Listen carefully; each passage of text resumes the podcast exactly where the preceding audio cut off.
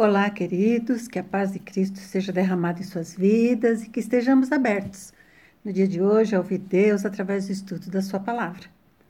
Hoje o texto se encontra na Epístola de Tiago, escrita cerca de 10 a 15 anos após a morte de Cristo.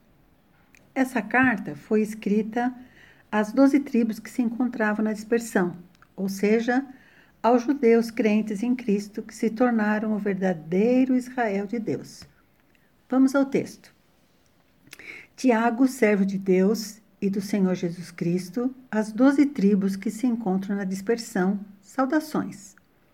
Meus irmãos, tende por motivo de toda alegria o passar por várias provações, sabendo que a provação da vossa fé, uma vez confirmada, produz perseverança. Ora, a perseverança deve ter ação completa, para que sejais perfeitos e íntegros, em nada deficientes. Se, porém, algum de vós necessita de sabedoria, peça a Deus que a todos dá liberalmente, e nada lhes impropera, e ser-lhe-á concedida. Peça, porém, com fé, em nada duvidando, pois o que duvida é semelhante à onda do mar impelida e agitada pelo vento. Não suponha esse homem que alcançará do Senhor alguma coisa homem de ânimo dobre, inconstante em todos seus caminhos. O irmão, porém, de condição humilde, glorie-se na sua dignidade, e o rico na sua insignificância, porque ele passará com a flor da erva, porque o sol se levanta com o seu ardente calor, e a erva seca e a sua flor cai, e des desaparece a formosura do seu aspecto. Assim também se murchará o rico em seus caminhos. Bem-aventurado o homem que suporta com perseverança a provação, porque, depois de ter sido aprovado, receberá a coroa da vida, a qual o Senhor prometeu aos que o amam. Ninguém, ao ser tentado, diga: Sou tentado por Deus, porque Deus não pode ser tentado pelo mal e Ele mesmo a ninguém tenta. Ao contrário, cada um é tentado pela sua própria cobiça, quando esta o atrai seduz. Então, a cobiça, de, depois de haver concedido, dá a luz ao pecado, e o pecado, uma vez consumado, gera morte. Não vos enganeis, meus amados irmãos. Toda boa dádiva e todo dom perfeito são lá do alto, descendo do Pai das luzes, em quem não pode existir variação ou sombra de mudança. Pois segundo o seu querer, ele nos gerou pela palavra da verdade, para que fôssemos como que primícias das suas criaturas. Sabeis estas coisas, meus amados irmãos. Todo homem, pois, seja pronto para ouvir, tardio para falar, tardio para se irar. Porque a ira do homem não produz a justiça de Deus. Portanto, despojando-vos de toda impureza, e acúmulo de maldade, acolhei com mansidão a palavra em vós implantada, a qual é poderosa para salvar a vossa alma.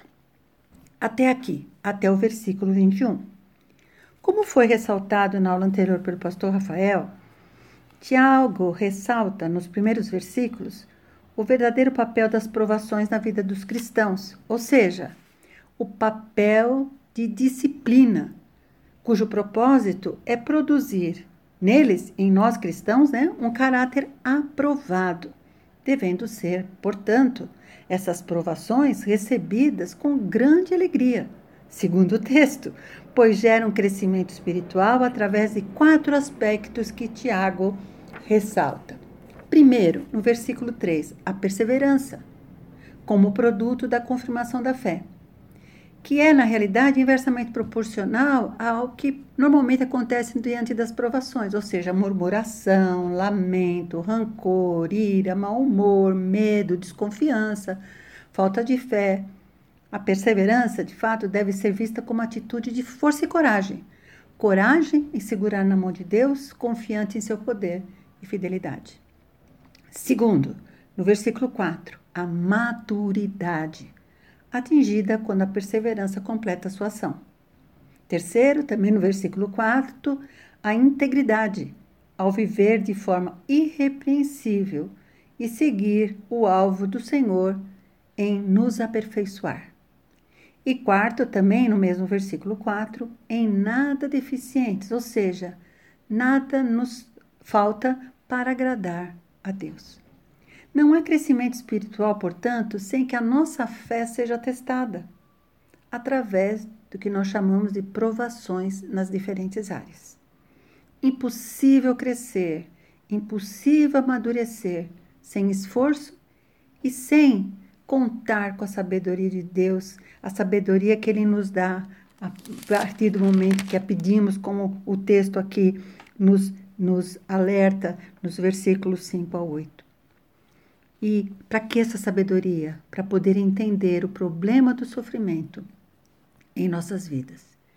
Tiago afirma no versículo 12 que feliz ou bem-aventurado é o homem que persevera na provação, porque depois de aprovado vai receber a coroa da vida que Deus prometeu àqueles que o amam.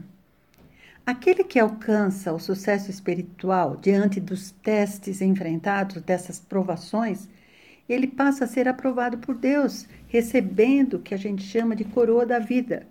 Isso ocorre quando as provações não funcionam na nossa vida como uma cilada, mas sim como bênção, pois elas, as provações, são o meio usado por Deus para que nós cristãos sejamos aperfeiçoados, uma vez que as circunstâncias terrenas são transitórias, como Tiago lembra nos versículos que lemos de 9 a 11.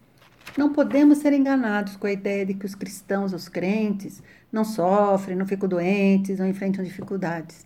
A Bíblia nos avisa que o sofrimento é real na terra. Mas Deus nos criou para o céu, nossa verdadeira pátria, como lembra Paulo em Filipenses 3, versículo 20. Pois a nossa pátria está nos céus, de onde também aguardamos o Salvador, Senhor Jesus.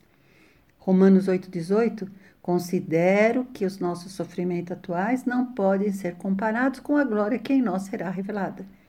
E 2 Coríntios 4,17, pois os nossos sofrimentos leves e momentâneos estão produzindo para nós uma glória eterna, que pesa mais do que todos eles, do que todas as provações, que todos os sofrimentos.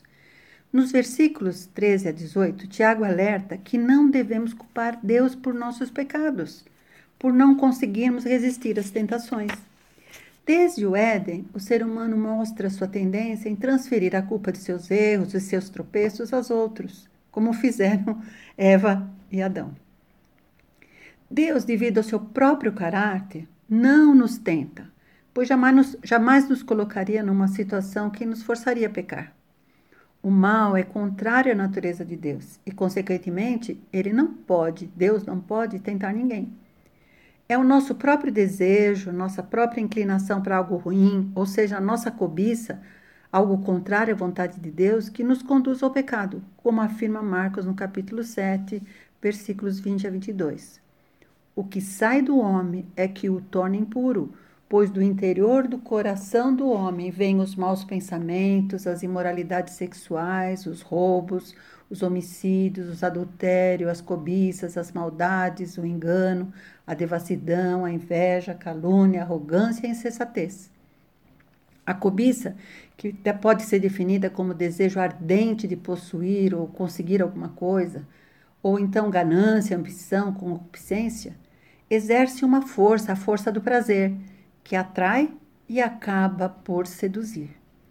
Importante ressaltar que isso não acontece de uma hora para outra, mas é um processo semelhante a uma gestação, como afirma o versículo 15, quando uh, Tiago usa o verbo conceber, ou em outra versão, engravidar.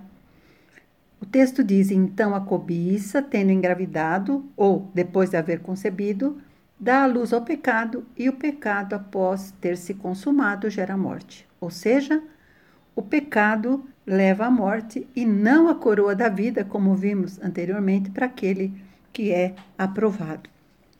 Ideias, valores, práticas erradas não nascem na pessoa de um dia para a noite. Se formos nos alimentando de conceitos contrários à vontade de Deus, Isso nos levará naturalmente a não pensar, não sentir, não agir segundo a vontade de Deus. Somos bombardeados o tempo todo e por todos os meios, por todos os lados, por valores e práticas que não agradam a Deus. Antes do pecado ser gerado em nós, devemos abortá-lo. Por como? Pelo conhecimento da palavra, como Paulo alerta em Filipenses 4, do 8 a 9. Finalmente, irmãos, tudo que for verdadeiro, tudo que for nobre, tudo que for correto, tudo que for puro, tudo que for amável, tudo que for de boa fama, se houver algo de excelente ou digno de louvor, pensem nessas coisas. Tudo que vocês aprenderam, receberam, ouviram e viram em mim, ponham-no em prática. E o Deus da paz estará com vocês. É ouvir, aprender, praticar tudo que for excelente e digno de louvor. Nos versículos 16 a 18, Tiago reforça que Deus quer nosso bem, pois Ele é doador das boas dádivas e de todo dom perfeito. Ele é o Pai das luzes. Ele controla nosso destino. Não são as estrelas, como os astrólogos já naquela época afirmavam. Ele nos gerou, dando-nos vida eterna pela palavra da verdade tendo como propósito sermos as primícias, os primeiros frutos de tudo que ele criou. A amostra do que o resto da colheita deve ser no futuro reino. Já nos versículos 19 a 21, Tiago lembra que a tendência do ser humano é falar mais do que ouvir. E quando assim procede, corre o risco de chegar a conclusões distorcidas, a ensinos errados é preciso ouvir primeiro para absorver a verdade, principalmente no que se refere aos ensinos de Deus. Quando Tiago diz pronto, rápido para ouvir, significa ouvir com urgência, sem demora, em prontidão, para assim ouvir, entender e obedecer também, sem demora. Ouvir implica não só dar ouvidos, mas obedecer o que está sendo ministrado e aprendido.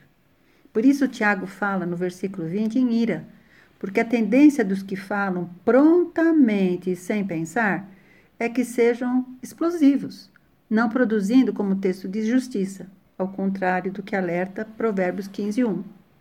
A resposta calma desvia a fúria, mas a palavra ríspida desperta a ira. No versículo 21, Tiago conclui dizendo que, dando conselho, né, de nos livrarmos, despojarmos de tudo que nos impede de prosseguir no processo de crescimento espiritual maduro, unindo fé, provações e palavra da verdade. Quando afirma, acolhei com mansidão, ou na outra versão, aceitem humildemente a palavra em vós implantada, a qual é poderosa para salvar a vossa alma. A palavra da verdade, a palavra de Deus, o ensinamento dos apóstolos, deve ser aceita na sua totalidade e não apenas naquilo que nos é mais, mais conveniente. Pois Paulo nos ensina em 2 Timóteo 3, versículos 16 a 17, que toda, toda a Escritura é inspirada por Deus e útil para ensino, repreensão, correção, instrução na justiça, para que o homem de Deus seja apto e plenamente preparado para a boa obra. Tiago afirma que é com humildade, com mansidão que a palavra deve ser recebida. Ou seja, reconhecendo a total e completa dependência da graça de Deus, que nos salvou e também promove a nossa santificação. Um processo que leva a nossa vida inteira, levará a nossa vida inteira até que cheguemos à estatura de varão perfeito.